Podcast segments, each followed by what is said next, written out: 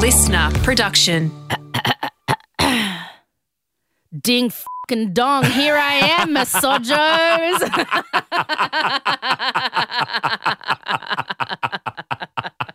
I wanted to do that last week, but I thought I should save it. Take it away, my dulcet toned Adonis.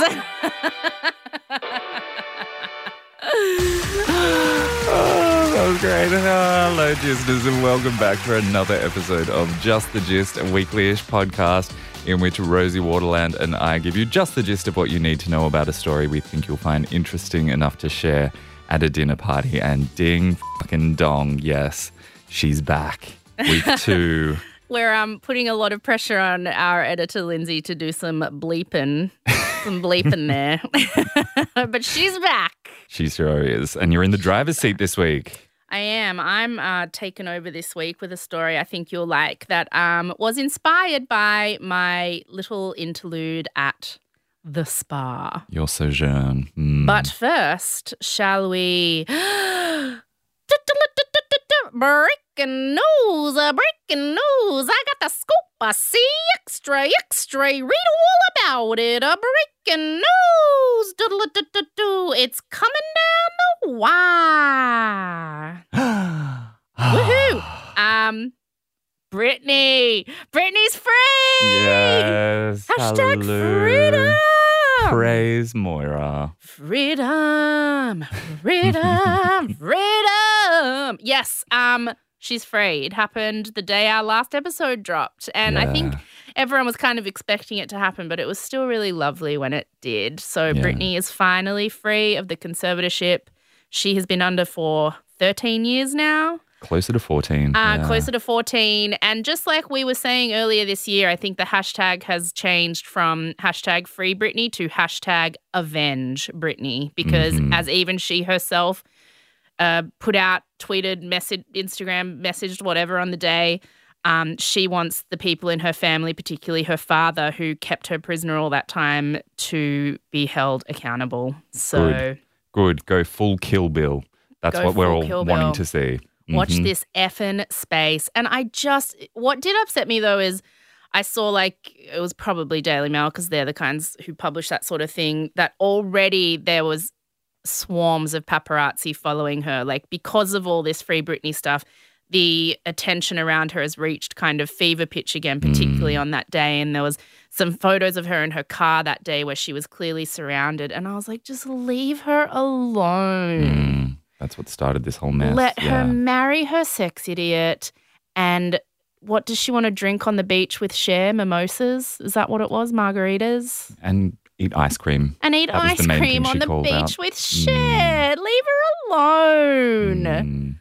So Yeah. I'm literally saying the famous leave Britney alone. Just let her live her life in peace now. And let her Avenge her, yes, but protect her. Let her have her privacy. Yeah, and and just no pressure to do anything but what she wants to do, whether that's perform or whatever. Just leave her alone. And I think we mentioned the other week. Um, it made me really sad that she tweeted out recently, like, "I am so nervous that everyone's watching me and I'm going to make a mistake because." The, as soon as I make a mistake, the first thing everybody's going to say is, See, she needed it. See, told you so. And it's like, you know what? That's not actually true. Sh- of- She's going to make mistakes. Of course she is. And we talked about this when we did an episode on Free Britney, which you should go back and listen to because it does really, um, if you haven't, because it does really uh, sort of narrow it all down and give it to you in oh, the name of our show, just the gist of it all. Um, that, you know, just because, like, this conservatorship described her as incompetent. Making bad decisions doesn't mean you are too incompetent to be in control of your own life. Mm-hmm. Everybody makes bad decisions. The point is, she should be free to make whatever decisions she chooses. Mm-hmm. And some of them will be good, some of them won't be so good, but you know what? They should be hers. She's an almost 40 year old woman. Yep. She should be free to take care of herself Yep. and drive her car and marry her sex idiot and eat ice cream on the beach with Cher. Mm-hmm. Have you listened to the latest episode of Toxic that came out the day that Britney was freed? Oh, no, I haven't. Yeah, it came out straight away because Tess and Babs, um, they were there at the court Yeah. hearing, and then they went straight to do a live podcast recording with the Free Britney Army. bless 'em.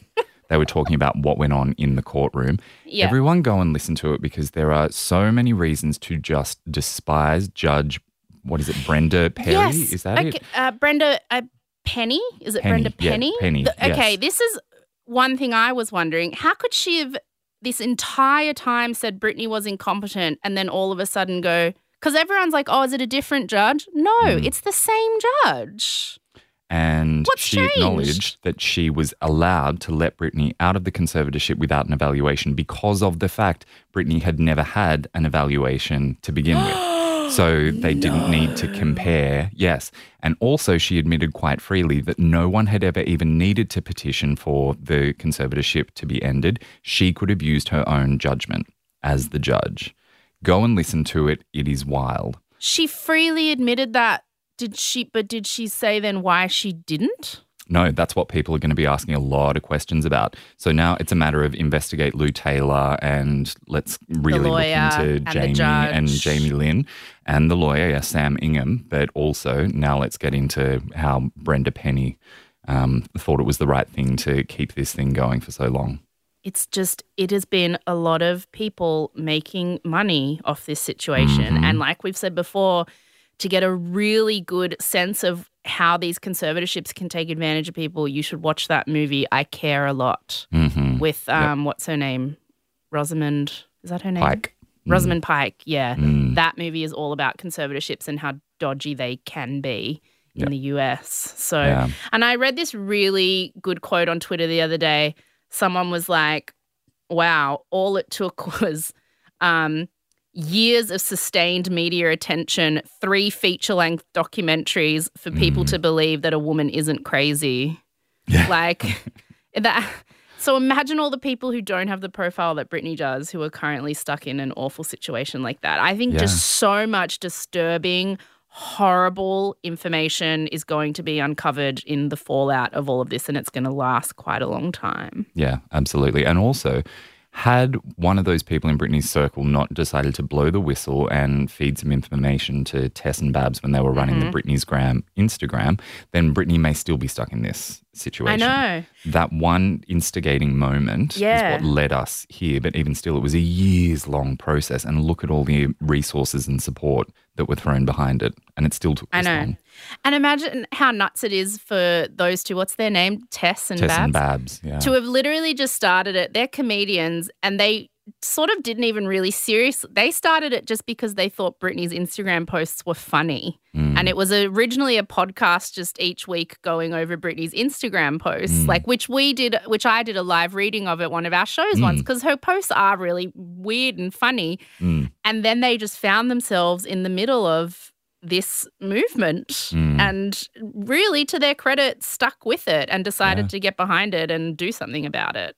It's really great to see as well. So many people are committing to continue to fight now that Britney's free. They're going to continue to fight for um, other people to be Mm. freed and for laws to be changed so it's not so easy to enslave a human being in Yeah. California and across the rest of the United States.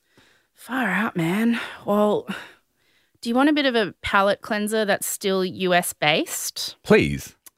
So there was a quote floating around the internet this week um, by a forest ranger who works at Yosemite National Park Mm. in the US. And he was talking about why it's so hard to find the perfect garbage bin to keep bears from breaking into it. Mm. And this forest ranger said, There is a considerable overlap between the intelligence of the smartest bears and the dumbest tourists.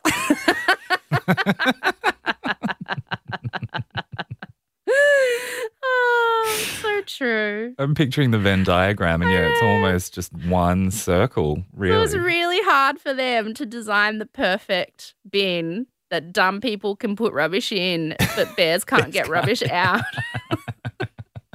God bless. Love your country. Love your people. Um, okay, here's the next little tidbit. It's uh, come out in the news that Leonardo DiCaprio will be playing Jim Jones in a film about the Jonestown Massacre, which we've done an episode Mhm. on. And I think he'll be perfect. He will, yes. He just has For the sure. same shaped head. I can just imagine him wearing those dark aviators and having the Elvis like black slicked hair and just being creepy and gross. Especially if they get to show the evolution, it'll be perfect of him being quite Yeah. charismatic in his early days and then Yeah. just going more and more megalomaniacal over Yeah, the. I've there's not ever been a good movie made about it. I mean, there is the documentary in which they have um, pretty cheesy but detailed reenactments, which is sort of like it's like a doco movie. Mm. Um, and that's um, pretty much the only time I've ever seen anyone really play him. Um, and so, yeah, it's the first time there's really going to be a big proper movie about it. So I'm pumped. Me too. I think a lot of people, when they see it, it's going to sort of set the record straight about some of the, you know, urban legends about what happened there. And people are probably Mm. less likely to use terms like drinking the Kool Aid after they Yeah. understand the truth of the matter. And I think one of the biggest um, myths about what happened there that we talked about in the episode we did on it, like way back when we first started just the gist, I think it was one of the first episodes we did. It was when the Um, bushfires were happening, yeah. far out, man. Um, is that everybody thinks that uh, you know, everybody there was so brainwashed that they all drank the poison willingly, but actually most people were forced to drink it at gunpoint. And the people who refused to drink it were just shot. So it wasn't a mass suicide. It was a mass murder. It was a it was a massacre. People didn't want to do it. It was awful. So um go back and listen to that episode if you I don't know. We just what we just described is kind of a downer, but it's interesting. Um, yeah, because I'm pumped for that uh, movie. I hope they've got some of the survivors involved in the production process. Well, I'm sure they will. That documentary I was talking about has a lot of. Uh, well, I'm going to say a lot. There's not many, to be honest, survivors. There's um, there was one man who um escaped, but his wife and child died. There was uh, I don't know if he'd still be alive. Probably. Uh, there was one old lady who hid under a bed, but she'd certainly not still be alive. Like, there's very few people. Like, only a handful of people made it out that day, Mm. and uh, a lot of the people who were there were elderly anyway. So I would say there'd be very few people still living that they'd be able to. But I'm sure they would. Yeah, Yeah. for sure. Um, yeah. Oh, here's another little uh, palate cleanser. Um, this is so cute. So people in the UK love drinking their tea so much that in the UK on certain nights the electric companies have to plan ahead if there's a big TV event because when the big TV event is over everybody turns on their kettles at exactly the same time to make a cup of tea and it overloads the electric board and can cause mass blackouts across England. Isn't that the sweetest thing you've ever heard? I've so if it's that. like I don't know the finale of EastEnders, EastEnders, yes. yes, or like a big soccer match or something, they have to plan for extra electricity backup because everybody turns on their kettle at the same time. oh, God bless nice you, little element of their culture. England. Isn't that lovely? God bless. Um, and in other super lovely breaking news, um, I did uh, an interview with Mr. A plus Michael Theo, who you might know from the TV show Love on the Spectrum. We've talked about that show and how much we love him before. Mm-hmm. He was probably one of the standout contest oh, contestants not the right word people featured we talked about reality dating shows and he was at pains to point out that his was a documentary and not a reality show and i said yes you are correct um, but he was one of the standout people who appeared on that show and he's uh, started a podcast called Mr. A Plus, and I was his second guest. So we did How a was it? lovely chat. It was really lovely. He had a list of questions. He'd really researched it. Uh, we talked about a whole bunch of different things. I asked him what it was like to go on Ellen, Mm. and he had like an answer that, in hindsight, I probably don't find that surprising, but I'm not going to tell you. You got to go and listen. Mhm. Um, this is a very sweet, lovely chat. He's a really sweet, lovely guy, and um, I was actually shocked at how similar he and Caleb are. So I was going to ask if you told him We how did. many parallels there are. he actually, and I could not believe this. I was telling him how, you know, it had taken me time to find the kind of person that I ended up with because he, you know, is looking for love. And so it's on his mind. And I was like, Michael, you're only 27. Like, don't worry about it, man. The right person comes along. And I said it also takes time to figure out what you like. I mean, Mm. I grew up working in comedy and TV and the arts, so I always dated guys who worked in that industry. And it took me a while to realize I didn't want to date someone wearing, you know, a t shirt and a hoodie and skinny jeans. I wanted to date someone in a suit and tie. Mm. And he went, T shirts? That's not dignified. And I was like, oh my gosh. Caleb says the exact same thing. So I'm pretty sure he and Caleb are going to be good friends. Like, we speak a lot throughout the thing about how similar and sweet they both are. hmm Old fashioned fellows. Very old souls. Yes. Very old souls, both of them. So yeah, it was a really cool chat. Um, you can listen to it wherever you listen to podcasts. Called Mr. A Plus. We'll put a link in the show notes as well. wait. I'm listening this afternoon. And um, also Caleb's show that he's on, which last week I called Surviving on the Breadline, and Caleb was like, lol, it's called Could You Survive on the Breadline? I was like, oh, sorry. By the way, is this the only time you've ever listened? Is because I told you we talked about you on the podcast. like, get F. get F correcting me. Could you survive on the breadline? By the Mm. time this comes out, the first episode would have aired. So. You enjoyed it. Yeah, Mm. me too. I mean, he's nervous. I wanted to have a big viewing party with everyone, and he said no because I think he's a little nervous. So we're just going to have one without you. I guess. And then Mm. hopefully from next week and the week after, we can watch them together. I think he just wants to get a feel for it before he, you know, just in case. I Yeah. don't know. Yeah. It's a pretty big deal for the guy. I can understand why he It, wants it'd be just. a big deal for anyone, you know. It was he was he spent ten days being extremely vulnerable and open and putting himself in situations he hasn't otherwise, and he talks about things about himself on the show that he hasn't ever talked about publicly. So I think he's Mm. just nervous because he doesn't tend to be. He's a journalist. He doesn't really talk about himself. Mm. So I think that's.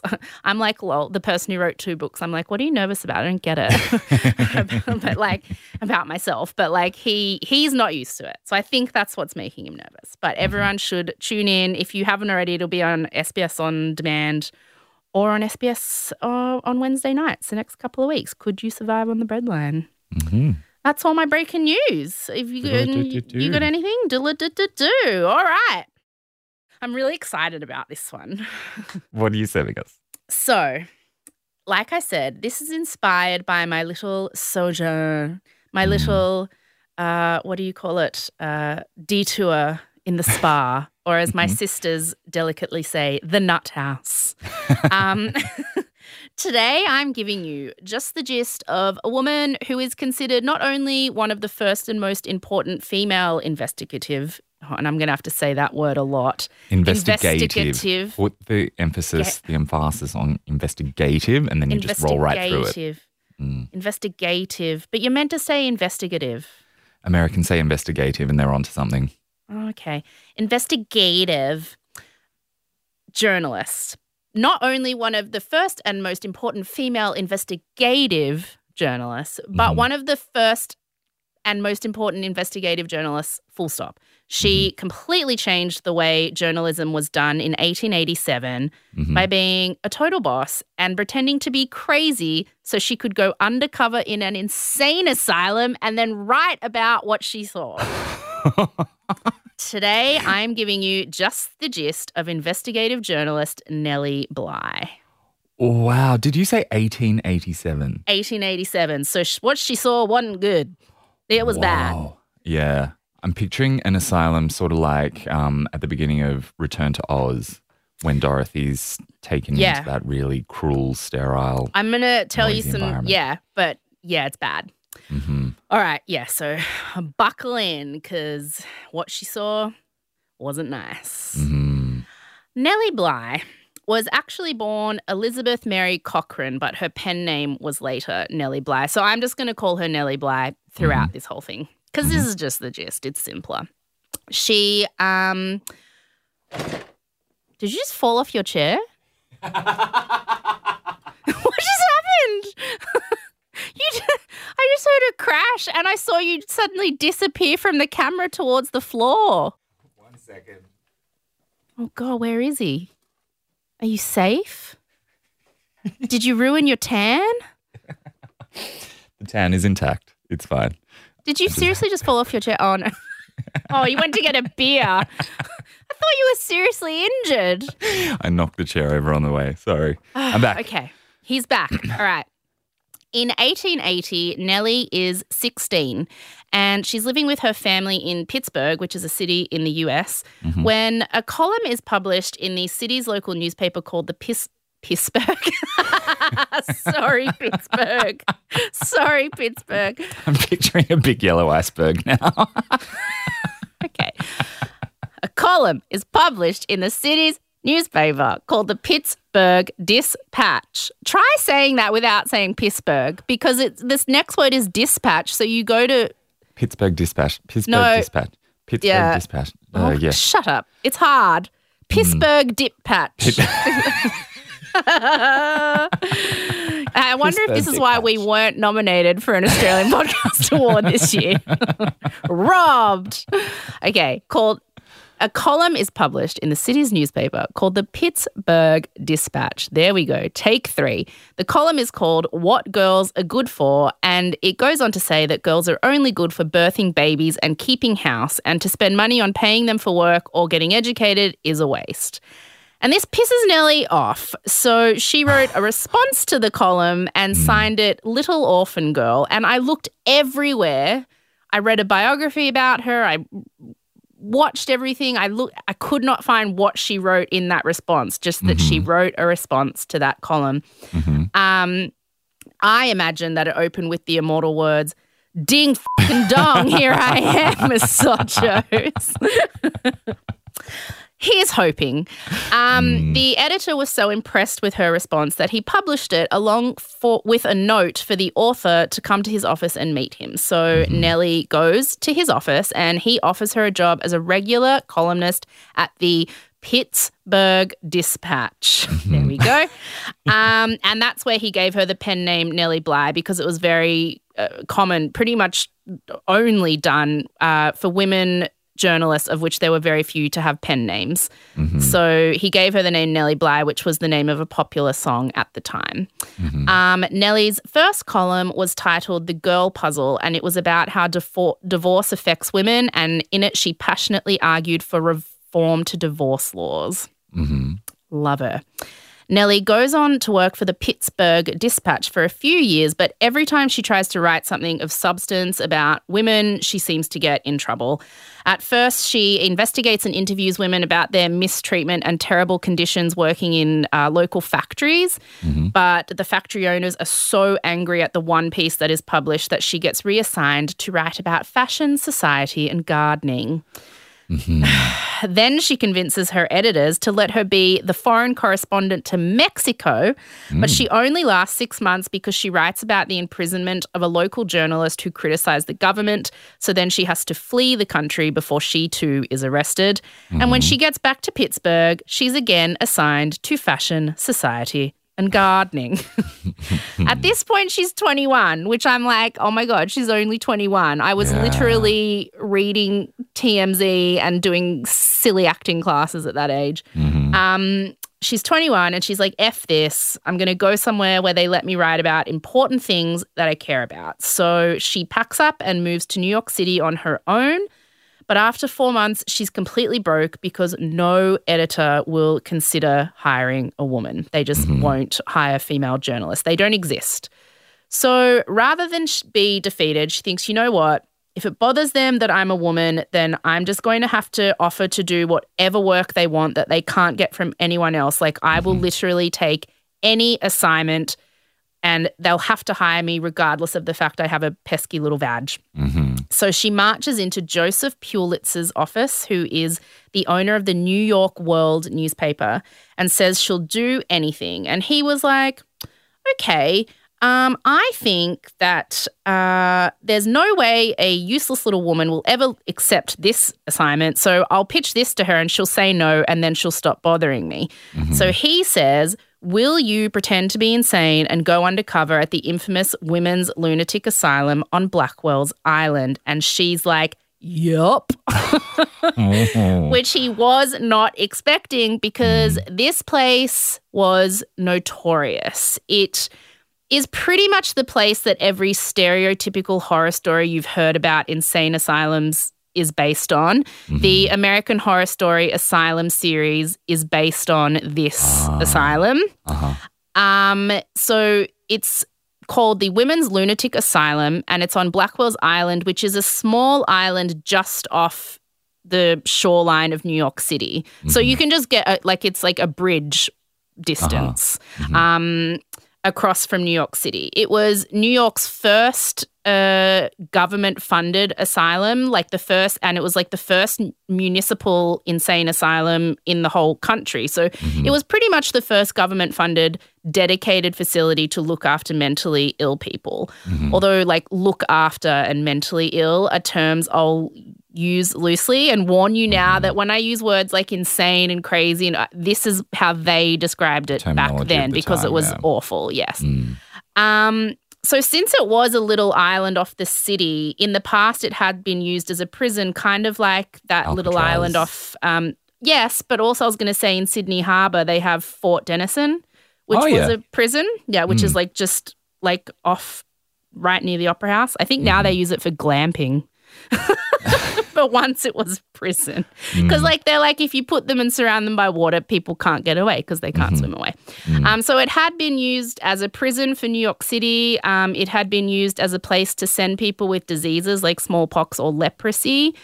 Then they decided to put the lunatic asylum there, which originally had men and women together. But then they put them in separate buildings and they would send people there who were deemed mentally ill by the state, but also just people who were referred to as incurables, which is mm-hmm. basically anything where a person can't look after themselves without help. And if their family has no money to help them, then that's where you go. So that could literally be someone who becomes physically disabled. So someone who becomes a paraplegic in an accident, their family mm-hmm. can't afford it. They're incurable. Send them to the crazy island. Um, pe- pe- a lot of people with Down syndrome. Uh, a lot of, um, I mean, basically anyone where the state was like too hard, send them there. Um, and as we know is often the way in the history of medicine, this negatively affected women far more than men. Women were often sent there by their husbands for being hysterical, which could just mean annoying to deal with. Um, women were often sent there with postnatal depression because they, you know, didn't really understand what it was and it was too hard to deal with. I mean, probably all a man had to do to get a woman in there was say, but what if she gets her period? And the doctors would be like, oh my God, we don't want you to have to deal with that. Send her to Crazy Island. Um, uh, but as is also the way with uh, this kind of thing, it negatively affected women, but it also negatively affected women of color and immigrant women far more than anyone else. They often outnumbered US born white patients by four to one, um, which, as is the same with incarceration rates today. So we know that those numbers don't mean that more people of color were crazy. It just means that they were more likely to be locked up. Yep. And not a lot has changed in that regard. Um, just like mental health wards today, Blackwell's Island was understaffed and underfunded. It was also extremely overcrowded when it opened. There were 270 patients. In a few years, that had grown to 1,400, then 2,000, even though the maximum capacity was 400. Oh, This meant disease would spread really quickly. People died of very curable diseases because it was just so gross there. Um, food was scarce. It was awful. They would often use convicts, so male prisoners, to come in and be asylum staff, as it was free labor and they couldn't, they didn't want to pay nurses. Um, Charles Dickens went to visit uh, the insane asylum on Blackwell's Island in the 1840s, and he wrote. Everything had a lounging, listless, madhouse air, which was very painful. The moping idiot, cowering down with long dishevelled hair, the gibbering maniac with his hideous laugh and pointed finger, the vacant eye, the fierce wild face, the gloomy picking of the hands and lips, the munching of the nails. They there they were all, without disguise, in naked ugliness and horror. So, after years of whispers and rumors of it being a place of just abject horror, mm. Nellie Bly is standing in Joseph Pulitzer's office and he's thinking that suggesting she go undercover there will mean she'll definitely say no and leave him mm. alone. But to his shock, she doesn't hesitate and she's like, let's do this. I'm going in. So Wow. the plan is for her to pretend to be insane, get mm. admitted to the hospital, and after a week or so, Joseph Pulitzer will reveal that she's not and get her get her the heck out of there. Risky. Um, risky, Oh. like I like the first thing I thought was the movie Face Off, one of the greatest cinematic uh, pieces of art of our time, and um, Nicolas Cage's character gets his face. Wait, how does it go? The good guy gets basically put into the bad guy's body, and he goes undercover in jail as him. But then something goes wrong at the top, and nobody knows that they swapped faces, and then he's stuck in jail hmm as the bad guy with the bad guy's face. I mean, I She- kind of just explained that. That was just the gist. Roughly, yeah. yeah. She could have been faced off. Exactly. She could have been face offed or faced offed. she could have been stuck in there forever. So, um, scary. Mm. And it, it's not surprisingly, actually, since she's a woman, uh, not particularly hard for her to be declared crazy by by a straight white male doctor. Mm. So she spent a night practicing weird faces in the mirror. This is Uh-huh. what she wrote later in her um, stories about this. then she checked into a boarding house called the Temporary House for Women, and she stayed up all night so that in the morning she'd look a bit crazed and exhausted. And the next day, she began making bizarre accusations against other women in the boarding house, like calling all of them crazy and saying they were out to get her. And then she hmm. scared enough women in the house that the matron of the boarding house calls the police and they take her to a local courthouse in New York City. And when hmm. the judge asks her name, she says she has amnesia. Ah. and the judge, and she keeps looking around, just going, I can't remember, I can't remember. And the judge is like, I think she's crazy. And then hmm. several doctors, several experienced, smart doctors examine hmm. her and all declare her completely insane.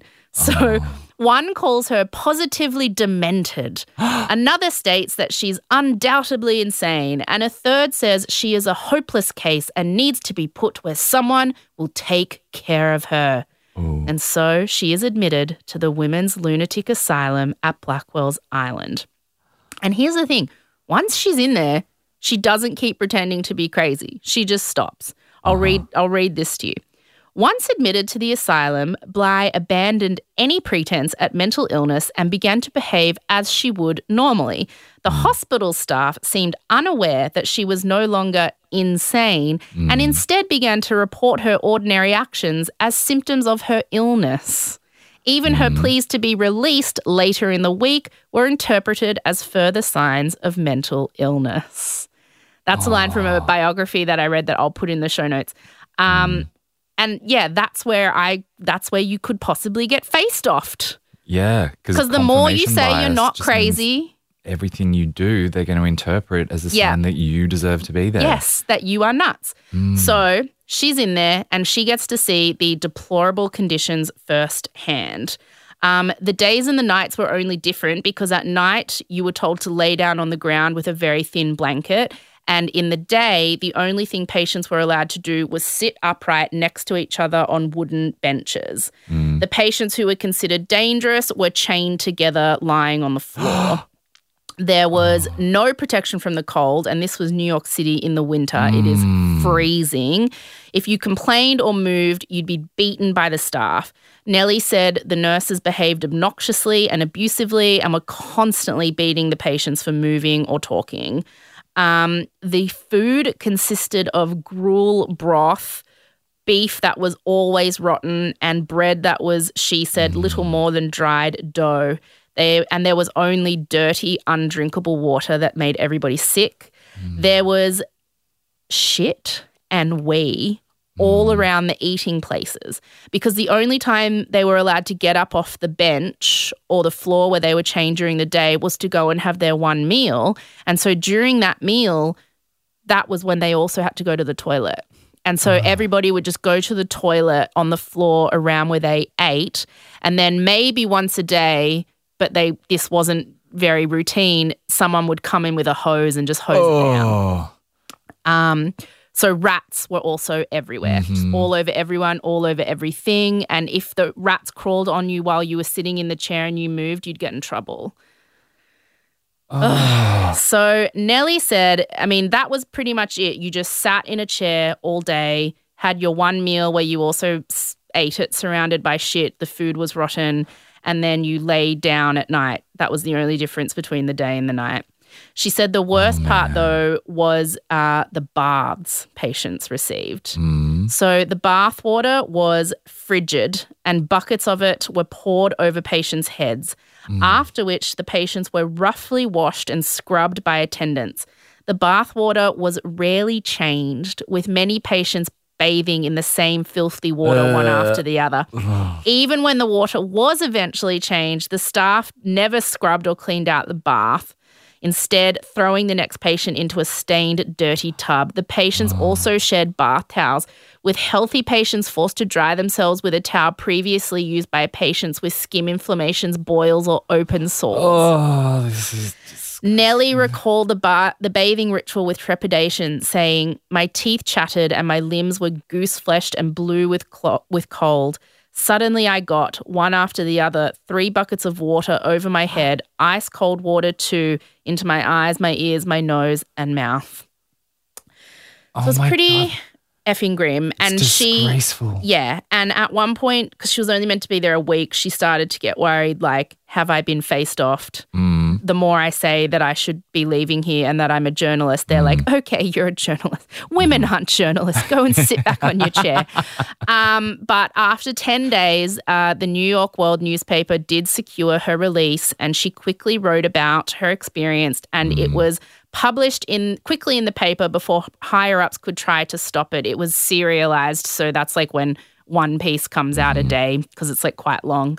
Um, and it was a sensation, mm, like not just in New York, but around the country. And she didn't hold back in what she wrote, particularly her scathing criticism of the asylum staff and how poorly they treat patients. Mm. And what was most shocking to people was that she had said she didn't think most of the women in there were crazy at all, but that being in there had made them crazy because a lot mm. of the women she talked to seemed just like her. She said, what, and this is probably the most famous quote from the book what accepting torture would produce insanity quicker than this treatment? Hmm. Here is a class of women sent to be cured.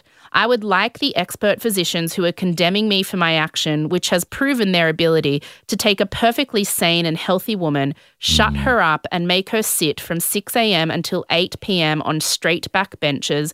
Do not allow her to talk or move during these hours.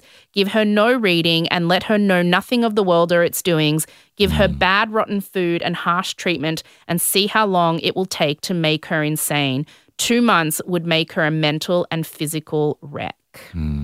Which is, I mean, obviously, uh, places, uh, mental health facilities aren't this bad anymore, although it can be argued that these days um, the new uh, insane asylums are prisons. Prisons. The conditions are this bad still, where people are often incarcerated. Um, mental health facilities, I think, in Australia, at least in my experience, obviously aren't this bad.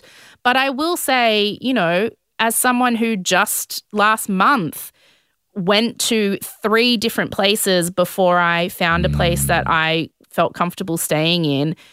You know, the day you're somewhere that this place is going to make me feel worse than when I walked in. Mm. Like, and Caleb wasn't, I wouldn't say he was frustrated. He was just bewildered because he's never really had to deal with mental health a lot in his life before, mental health stuff. And, and, you know, when he got me into a facility the first day, he was just so relieved. He's like, "Oh my mm. god, she'll be taken care of." Like, I, I feel like I, you know, she's getting help. And I called him an hour later, crying, saying, "This place is like a prison. You've got to come and get me." And he was so mm. confused. He was like, "How could it be bad?"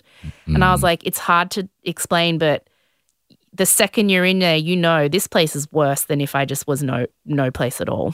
Yeah. Which is feels re- like, a like- punishment. Yeah. Yeah. it feels like a punishment and and you know, it's and these are private facilities that I'm talking about. These aren't I mean the these aren't the pub part of the public system here. These are private facilities that you pay a lot of health insurance to be eligible to attend. I think, you know, it costs your health insurance like $2,000 a day or something for you to stay in these places. And uh, three of them I went to were just really bad. Mm. Really bad. Like you were So- paying to be in prison. Yeah, basically, or an, or like a really uh, derelict nursing home. It felt like, and um, you know, so although things have obviously changed a lot, it's still, I think, just um, it goes to show that in societies of any time, mental health is never taken as seriously as it should be. And while standards may be better now, I think the attention paid to what is a very serious issue sort of is the same. Mm. It's, yeah. So, yeah, anyway, it's just. So I don't know if they did more digging here, but I'm supposing that because this facility over there was government funded, Mm. they were packing as many people in as possible because they were getting money by the head count.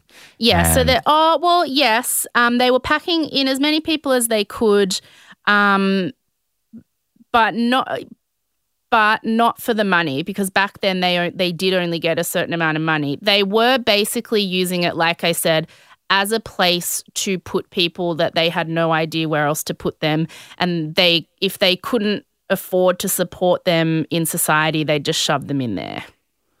Even if all they had to go off was one woman acting a little bit strange in Yeah. a hostel. It felt like night. so yeah. So while uh, I don't think it was like a profit making enterprise, it was the they considered the cheapest option for dealing with difficult people. right. It was just sweep them under the rug, chuck Yeah. them over there. Mhm. Yeah. Um. So uh, on being set free after ten days, Nellie Bly wrote. I left the insane ward with pleasure and regret. Pleasure that I was once more able to enjoy the free breath of heaven.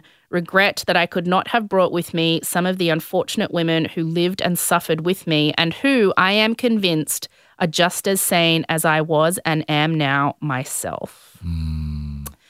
So the millions of people reading her articles were like, um, yeah, like WTF? How did she even get in there if the doctors are so smart? And mm. why are they allowed to be so awful to patients when they think nobody is looking? Like they didn't know she was there doing this, and so that was them stripped bare. Like, mm. and so her writing does set off a grand jury investigation into the facility. Mm. The people in charge cry lack of funding. They say it's not our fault, we just don't have the money.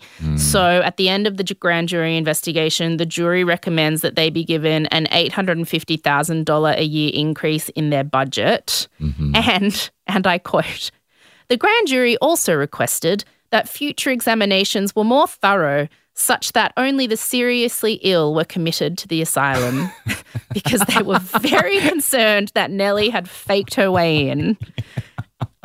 and it was some of the oh. city's most prominent psychiatric doctors had been the ones who said she's demented. Chuck her in mm. there. Mm. So Nellie Bly's columns are so popular that they get published as a book called 10 Days in the Asylum, which is an international bestseller and is still available today on uh-huh. Amazon, Booktopia, wherever.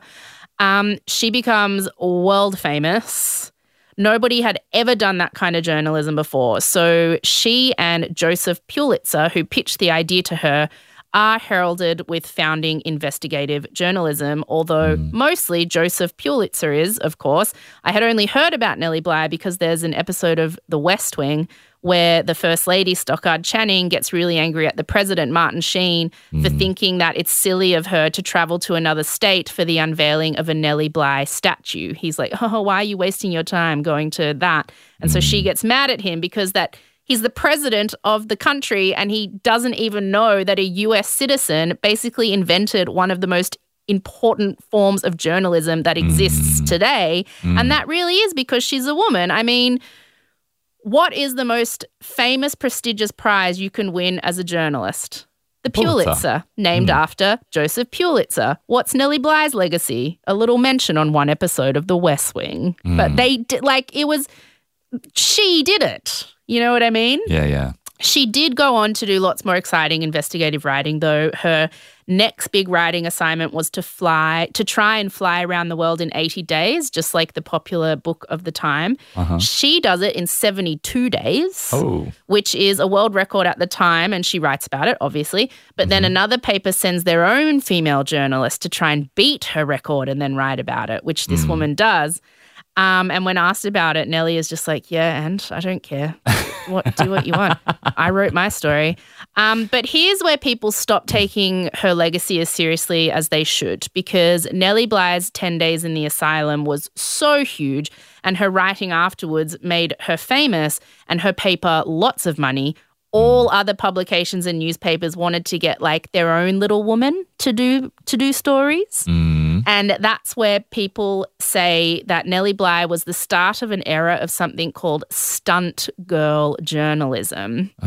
So, where newspapers basically had a token woman writing about unexpected things as a bit of a novelty.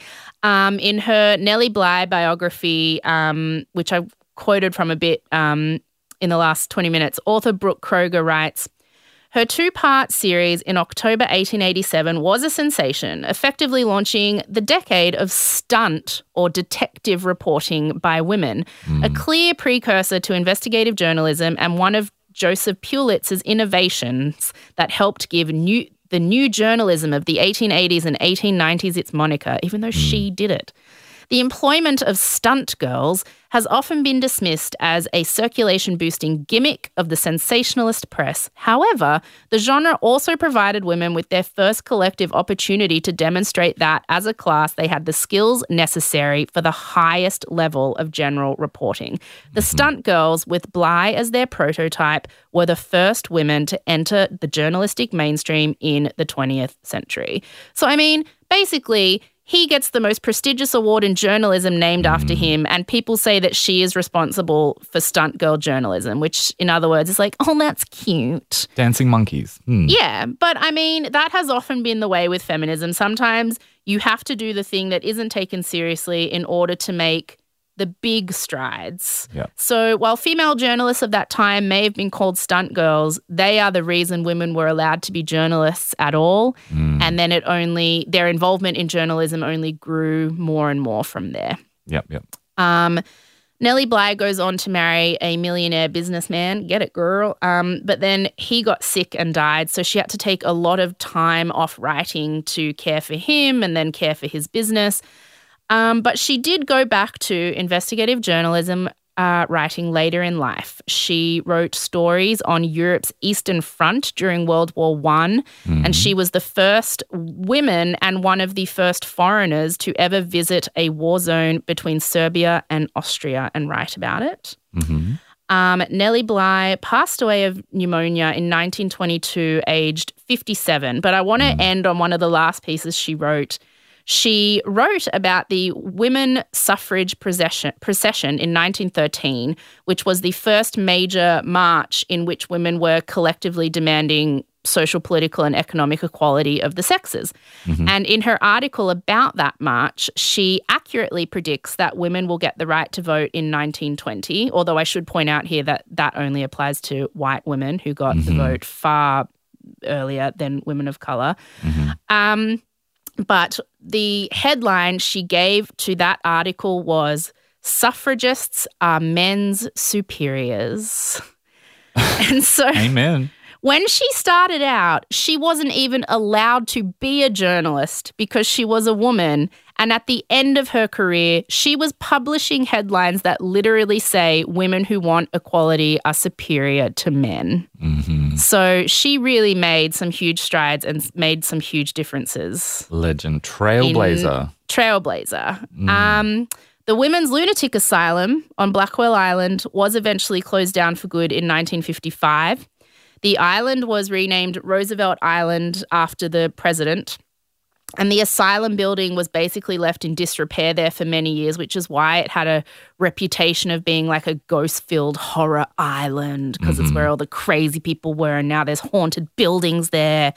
Um, but today, of course, it's filled with very fancy, expensive apartment buildings because Uh-huh. it's just off the shore of New York. So it's got beautiful views of the city. Uh-huh. Um, the only original structure left from the asylum is the central octagon tower, which they preserved and incorporated it into one of the apartment complexes. Mm-hmm. And in a full circle moment with the West Wing, imagining that Nellie Bly had a statue dedicated to her just two weeks ago on November 2nd. Yeah, that's Yeah. two weeks ago.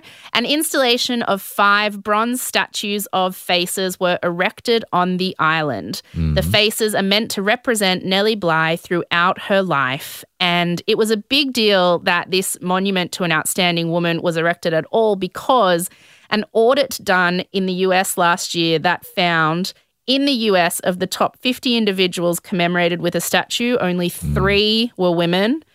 Only five, male or female, were black or indigenous. And nationwide, there are more statues of mermaids than of US congresswomen. so it may have taken a while and it may have first been imagined on an episode of The West Wing, but Nellie Bly finally got a statue in her honor at the very place where she first reported on her most famous story. And that was only two weeks ago in 2021. And that was just the gist of Nellie Bly. It's a good one, huh? Yes, I've never heard of her before, which is I'd only heard of her because of the West Wing. wow. yeah. What a phenomenon. What a trailblazer. Uh-huh. She's had such a huge lasting impact. We have Tracy Grimshaw because of her. I know. Suffragists are men's superior. Mm. I love her.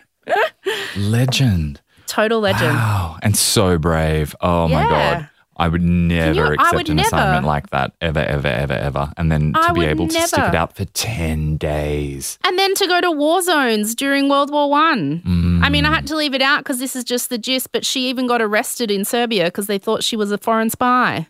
So she's done, like, she's literally done it all just for good stories. And, you know, the credit of, inve- of inventing investigative journalism goes to Joseph Pulitzer. And the number one prize any journalist wants to win today is a hmm. Pulitzer.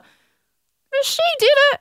Yeah. He sat at his desk while she went off and did the hard work. I'm so glad you told us about her. I'm so happy then- to know about her now.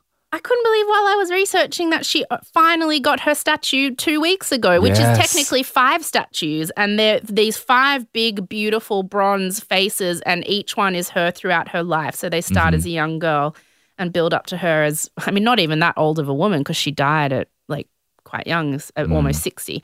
Um, so I'll put a link to that in the show notes. There's a lot to put in the show notes. So we give you just the gist. If you want to know more, there's obviously 10 Days in an Asylum, her book.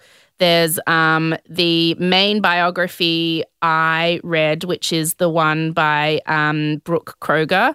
Um, there's just a, a whole lot of um, stuff about Blackwell's Island uh, and the insane asylum there, which all incorporates her story. And there's just a, there's a lot of rabbit holes to go down about her and about the insane asylum itself. And um, if you look up uh, the Nellie Bly statue at Roosevelt Island, which was Blackwell's Island, uh, it's called the Girl Puzzle, which was um, the name of one of the first columns she ever wrote for the Pittsburgh Dispatch, not the Pittsburgh Bit Patch. um, and it's a really beautiful installation of They're five. stunning. They're stunning. Yeah, I'm Like looking at it's- them now. It's not one of those dodgy statues of European footballers that make you laugh for 10 straight minutes. It is a beautiful installation of five really big bronze faces. And I Mm. love that they put it there on that island. I think that's a really beautiful tribute. Yeah, great monument. And in a country with more statues of mermaids than female congresswomen, it's a pretty big deal Another step that she finally got, you know, honored in that way. Yeah. well done. I want to know more about her. Yeah, me too.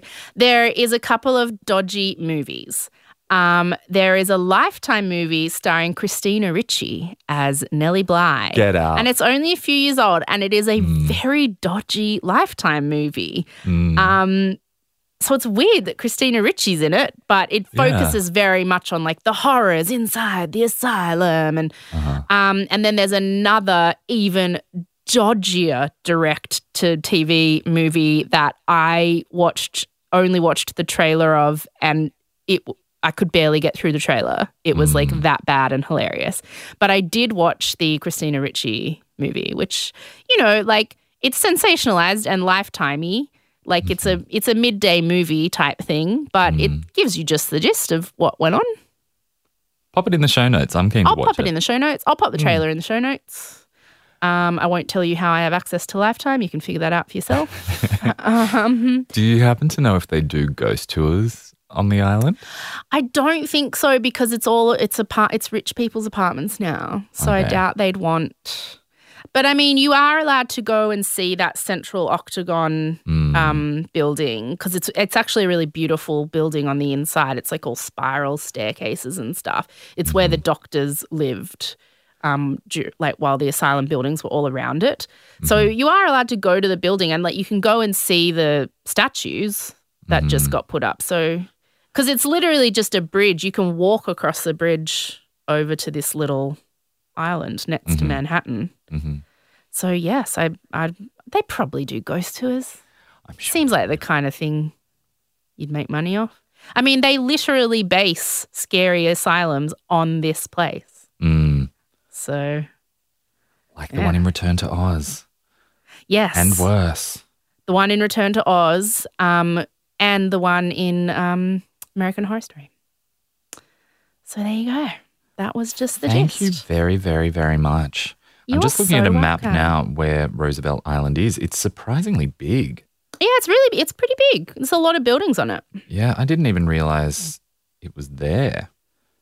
But it's around the orientation of Central Park over to the Yeah. east. And Mm. it's quite popular um, because it's so close to Manhattan, but you get to have the view of Manhattan Mm. because you're looking at the city rather than looking out of the city. So it's very expensive, fancy condos. I bet. yeah. Mm. Let's go to there. Yes, let's go to there. Ah, what a great um, story. Okay, well, I guess Till next week. Till next week, everyone. Love ya. Love Bye. You Bye.